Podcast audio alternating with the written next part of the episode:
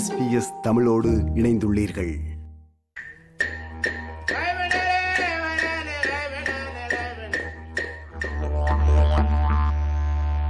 பூர்வீக மக்களின் நில உரிமையில் பாரிய மாற்றத்தை ஏற்படுத்தியவர் டொரஸ் ஸ்ட்ரைட் ஐலண்டில் பிறந்த எடி மாபோ.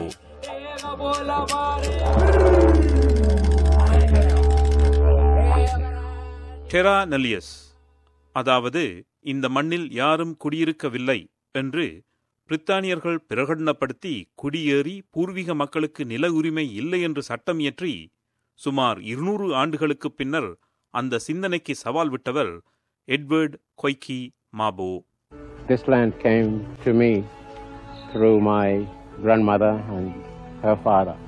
Eddie Mabo ஆஸ்திரேலியாவின் வடகிழக்கு கரையிலுள்ள மே தீவில் அது தற்போது மரே ஐலண்ட் என்று அழைக்கப்படுகிறது. ஆயிரத்தி தொள்ளாயிரத்தி முப்பத்தி ஆறாம் ஆண்டு பிறந்தார். அவரது பிறப்பிலோ அல்லது வளர்ப்பிலோ சொல்லும்படியாக அதிகம் ஒன்றுமில்லை. மற்றைய பூர்வீக மக்களைப் போலவே கல்வி பெறுவதிலும் வாழ்விலும் பிரித்தானிய ஐரோப்பிய சமூகத்தினரிலும் இரண்டாம் நிலையில் இருந்தார் என்பது வருந்தத்தக்க உண்மைதான். அவர் தனது இளவயது காதலை கைப்பிடித்து வாழ்நாள் முழுவதும் பொனிட்டாவுடன் வாழ்ந்து பத்து குழந்தைகளுக்கு தகப்பனானார். இவர் குயின்ஸ்லாந்து மாநிலத்தின் டவுன்ஸ்வில் என்ற இடத்திலுள்ள ஜேம்ஸ் குக் பல்கலைக்கழகத்தில் தோட்ட வேலைகள் செய்வதற்காக வேலை அமர்த்தப்பட்ட போது இரண்டு பேராசிரியர்களின் நட்பு கிடைத்த பின்னர்தான் அவருக்கு தெரிய பதினைந்து சந்ததியினர் உரிமை கொண்டிருந்த தனது பூர்வீக மண்ணின் மேல் அவருக்கு சட்ட உரிமை எதுவுமில்லை என்ற உண்மை தெரிய வந்தது பேராசிரியர் நோல் லூஸ் மற்றும் பேராசிரியர் ஹென்றி ரெனால்ட்ஸ் ஆகிய சரித்திர ஆசிரியர்கள் இருவரும் எடி மாபோவுடன் நட்புடன் பழக ஆரம்பித்த பின்னர் ஒரு நாள் தம்முடன் உரையாடிக் கொண்டிருக்கும் போதுதான் நில உரிமை தன் கையில் இல்லை என்பதை எடி மாபோ உணர்ந்தார் என்பதை நினைவு கூறுகிறார் பேராசிரியர் Henry Reynolds he didn't realise that he had no legal tenure to his land at all. That is, he uh, knew it was his land. I think he could trace his uh, genealogy back many generations. Everyone on the island knew it was Mabo land, but the law didn't.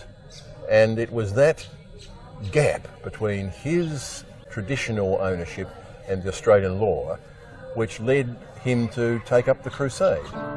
ஐந்து ஆண்டுகள் அதற்கான ஆவணங்களை தேடி அட்டவணைப்படுத்தும் முயற்சியில் ஈடுபட்ட Eddie Mabo Sam Passi father Dave Passi James Rice மற்றும் Celuia Ma Po சலி பசி ஆகியோருடன் சேர்ந்து குயின்ஸ்லாந்து மாநில அரசுக்கு எதிராக நில உரிமை குறித்து வழக்கு தாக்கல் செய்தார் அதை பற்றி விரிவாக சொல்ல முன் சில பின்னூட்ட விவரங்களை சொல்வது முக்கியம். தன்னை தயார்படுத்திக் கொள்வதற்காக ஆரம்ப கல்வி மட்டுமே கற்றிருந்த எடி மாபோ தனது கல்வி தராதரத்தை சற்று மேம்படுத்திக் கொண்டார். தனது சமூகத்தின் மேம்பாட்டிற்காக பூர்வீக மக்களுக்கான பாடசாலைகளை நிறுவுவதில் உதவி புரிந்தது மட்டுமல்லாமல் அவற்றில் ஒரு ஆசிரியராகவும் கடமையாற்றினார். அவருக்கு துணையாக வந்த கம்யூனிஸ்ட் கட்சியின் உதவியை பெற்றிருந்தாலும் வன்முறை வழிகளை முற்றாக தவிர்த்து சட்ட வழிகளில் மட்டுமே தனது போராட்டத்தை முன்னெடுத்தார் அவரது திடமான போக்கு பற்றி அவரது மகளும் பூர்வீக மக்களுக்காக தற்போது குரல் கொடுத்து வருபவருமான கெயில் மாபோ இவ்வாறு சொல்கிறார் Because I was 15 and I remember him saying something and I thought he was a little bit, I thought, you're going crazy, Dad. But he goes, all of Australia will know my name. Just my reaction was like, yeah, right, okay. And I walked away. Eddie Mabo சொன்னதை அவரது மகள் நம்பாமல் இருந்திருக்கலாம் ஆனால் Queensland மாநில அரசு இவரது முயற்சிகளை தடுக்கும் நோக்கில் பூர்வீக மக்களுக்கு நில உரிமை இல்லை என்று ஆயிரத்தி தொள்ளாயிரத்தி எழுபத்தி ஐந்தாம் ஆண்டு சட்டம் ஒன்றை கொண்டு வந்தது ஆகையால் இவர்கள் முன்னெடுத்த வழக்கில் இரண்டு பாகங்கள் முதலாவது வழக்கில் ஆஸ்திரேலிய நாடாளுமன்றத்தின் இனப்பாகுபாடு குறித்த சட்டத்தின் முன் குயின்ஸ்லாந்து மாநில அரசின் புதிய சட்டம் செல்லுபடியாகாது என்று தீர்ப்பளிக்கப்பட்டது. வழக்கை முன்வைத்தவர்களுக்கு நிலத்தில் உரிமை இருக்கிறதா இல்லையா என்பது தீர்மானிக்கப்பட முன் அப்படி உரிமையுள்ள ஒருவர் நில உரிமை கேட்க முடியுமா என்று ஆராய வேண்டும் என்ற நோக்கில் வழக்கை தொடர வேண்டுமென்று நீதிமன்றம் ஒத்துக்கொண்டது.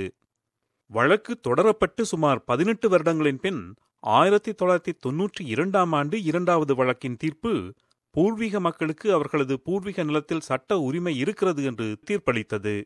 ஆனால் இந்த தீர்ப்பு வெளியாகுவதற்கு நான்கு மாதங்களுக்கு முன்னரே புற்றுநோயால் பாதிக்கப்பட்டிருந்த எடி மாபோ இறந்துவிட்டார் இந்த தீர்ப்பில் பூர்வீக மக்களல்லாதோர் பாதிக்கப்படாமல் அரசுக்கு சொந்தமான வெற்றி நிலங்கள் தேசிய பூங்காக்கள் மற்றும் சில குத்தகைக்கு விடப்பட்ட நிலங்களை மட்டுமே பூர்வீக மக்கள் உரிமை கொள்ளலாம் என்று சொல்லப்பட்டிருப்பதால் இந்த தீர்ப்பை நிராகரிப்பவர்களும் இருக்கிறார்கள்.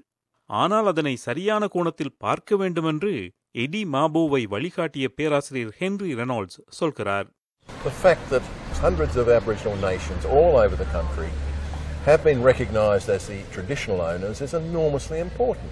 தீர்ப்பு வர முன்னரே எடிமாபோ இறந்துவிட்டாலும் ஆயிரத்தி தொள்ளாயிரத்தி தொன்னூற்றி இரண்டாம் ஆண்டு Australian human rights medal in the human rights and equal opportunity commissions award விருது இவருக்கு வழங்கப்பட்டுள்ளது இரண்டாயிரத்தி எட்டாம் ஆண்டு ஜேம்ஸ் குக் பல்கலைக்கழகம் தனது நூலகத்திற்கு அவரின் பெயரை சூட்டியிருக்கிறது. ஜூன் மாதம் மூன்றாம் நாள் மாபோ டே என்று ஆஸ்திரேலியா பூராகவும் கொண்டாடப்படுகிறது.